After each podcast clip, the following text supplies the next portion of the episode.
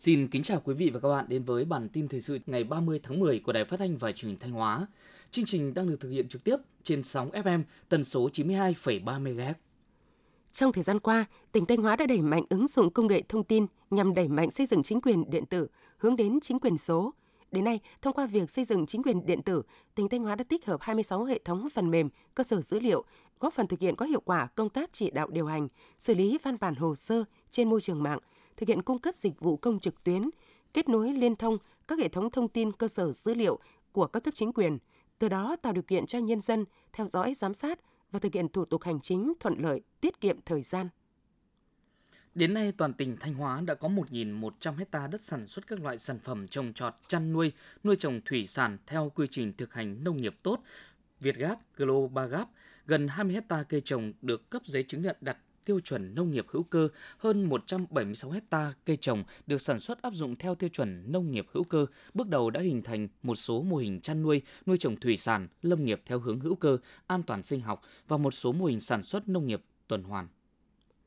Thanh Hóa đặt mục tiêu phát triển thủy sản toàn diện theo hướng sản xuất hàng hóa lớn, hiện đại và bền vững,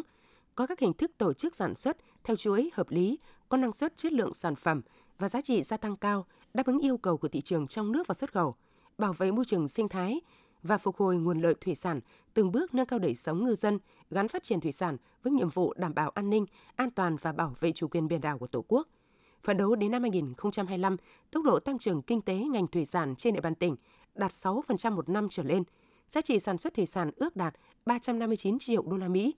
Đến năm 2030, tốc độ tăng trưởng kinh tế ngành thủy sản trên địa bàn tỉnh đạt 5,4% trở lên – giá trị sản xuất thủy sản ước đạt 483 triệu đô la Mỹ.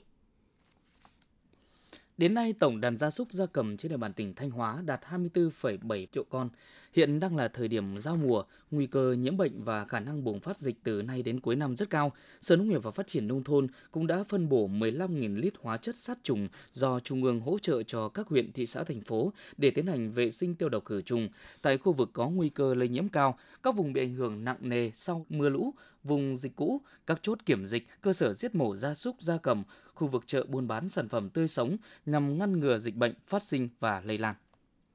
Để chủ động ứng phó với diễn biến của bão số 7, Ban Chỉ huy Phòng chống thiên tai, tìm kiếm cứu nạn và phòng thủ dân sự tỉnh Thanh Hóa có công điện đề nghị Ban Chỉ huy Phòng chống thiên tai, tìm kiếm cứu nạn và phòng thủ dân sự các huyện, thị xã, thành phố ven biển và các sở ngành, đơn vị liên quan tập trung theo dõi chặt chẽ diễn biến của bão, thông báo cho chủ các phương tiện thuyền trưởng các tàu thuyền đang hoạt động trên biển, biết vị trí, hướng di chuyển và diễn biến của bão để chủ động phòng tránh, tổ chức theo dõi kiểm đếm tàu thuyền đang hoạt động trong khu vực ảnh hưởng của bão, quản lý chặt chẽ các phương tiện ra khơi, giữ thông tin liên lạc thường xuyên với các chủ phương tiện để xử lý kịp thời các tình huống xấu có thể xảy ra, sẵn sàng lực lượng phương tiện cứu hộ cứu nạn để kịp thời xử lý khi có tình huống,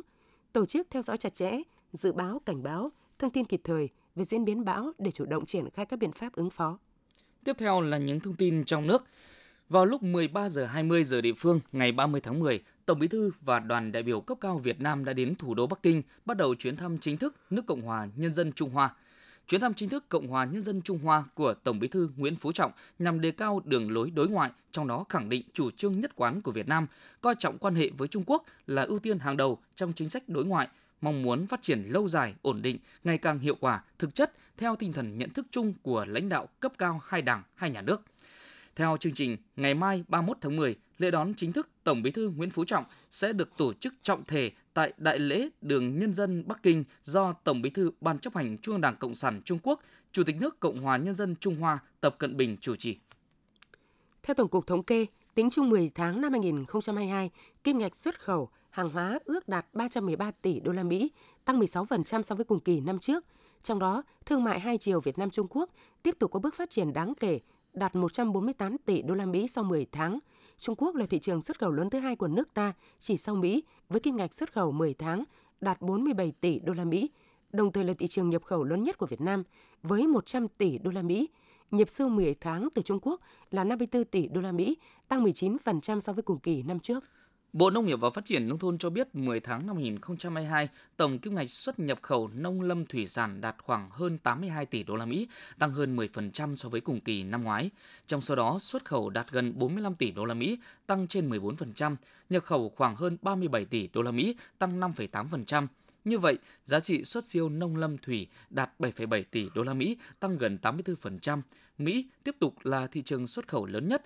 đạt trên 11,4 tỷ đô la Mỹ, chiếm 25,4% thị phần.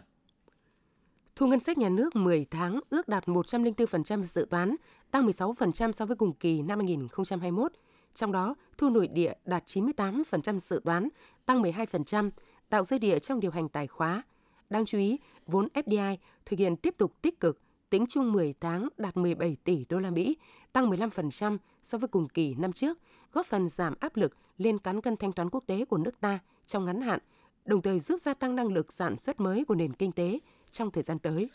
Tháng 10 năm 2022, cả nước có hơn 13.000 doanh nghiệp thành lập mới, tăng hơn 58% so với cùng kỳ năm trước. Lý giải về số lượng doanh nghiệp thành lập mới trong lĩnh vực dịch vụ tăng mạnh, Tổng cục Thống kê cho rằng hoạt động sản xuất kinh doanh trong tháng 10 năm 2022 tiếp tục phục hồi, nhất là lĩnh vực dịch vụ được dự báo sôi động hơn vào những tháng cuối năm nên số doanh nghiệp đăng ký thành lập mới lĩnh vực thương mại dịch vụ tăng cao. Cũng theo số liệu từ Tổng cục Thống kê, 10 tháng năm 2022, ước tính Việt Nam đón 2,35 triệu lượt khách quốc tế, gấp 19 lần so với cùng kỳ năm trước, nhưng vẫn giảm 84% so với cùng kỳ năm 2019. Năm trước xảy ra dịch COVID-19. Trong đó Hàn Quốc vẫn là thị trường cung cấp lượng khách du lịch lớn nhất tới Việt Nam với hơn 130.000 người. Các địa phương có doanh thu du lịch tăng cao gồm Đà Nẵng 741%, Cần Thơ tăng 647%, Hà Nội tăng 365%.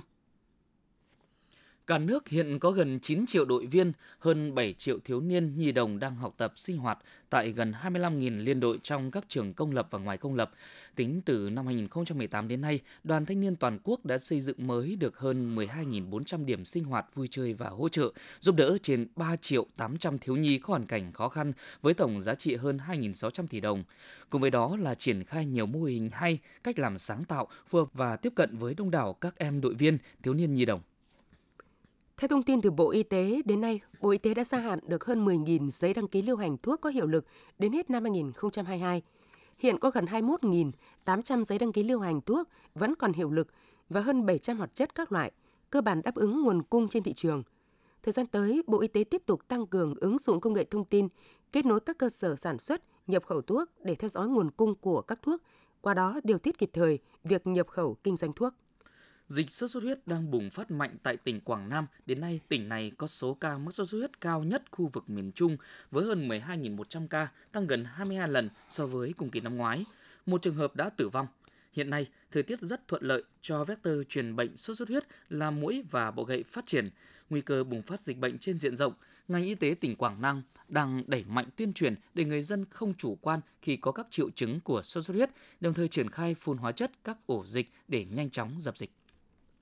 Hiện nay dịch sốt xuất huyết đang diễn biến phức tạp tại nhiều địa phương trên cả nước. Theo các chuyên gia y tế, khi trẻ em mắc sốt xuất huyết, nếu có những dấu hiệu sau đây thì cần nhập viện gấp.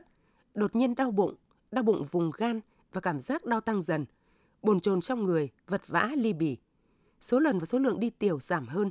Chảy máu bất kỳ chỗ nào, chân răng, mũi, chảy máu niêm mạc, nội tạng. Đi ngoài ra máu, nôn ra máu, giảm tiểu cầu nặng, da sung huyết, dễ bị bầm tím khi va đập – sốc, giảm thể tích, xuất huyết nặng, suy đa cơ quan. Để phục vụ nhu cầu đi lại của người dân trong dịp Tết Nguyên đán Quý Mão 2023, các hãng hàng không Việt Nam dự kiến sẽ tăng hơn 8.000 chuyến bay. Cụ thể, trong dịp Tết, chặng bay giữa thành phố Hồ Chí Minh Hà Nội dự kiến có hơn 1.900 chuyến, tăng 22% so với bình thường. Chặng bay giữa Hải Phòng thành phố Hồ Chí Minh dự kiến có hơn 1.600 chuyến bay, tăng tới 54% Chặng bay thành phố Hồ Chí Minh Thanh Hóa dự kiến 1.660 chuyến, tăng 91%. Đội quản lý thị trường số 2 cục quản lý thị trường thành phố Hồ Chí Minh phối hợp cùng các đơn vị có liên quan tiến hành tiêu hủy hai lô hàng hóa tổng trị giá trên 18 tỷ đồng là mỹ phẩm nhập lậu và thuốc phòng bệnh cho người các loại không rõ nguồn gốc xuất xứ. Lô hàng được tiêu hủy bằng hình thức cán hủy bằng xe có tải trọng lớn và ép thành khối bằng hệ thống ép rác container đối với hàng hóa là mỹ phẩm nhập lậu và đốt lò đối với lô hàng hóa thuốc tây chữa bệnh, không rõ nguồn gốc. Những thông tin vừa rồi cũng đã khép lại chương trình thời sự của Đài Phát thanh và Truyền thanh Hóa. Xin kính chào và hẹn gặp lại quý vị và các bạn trong những chương trình sau.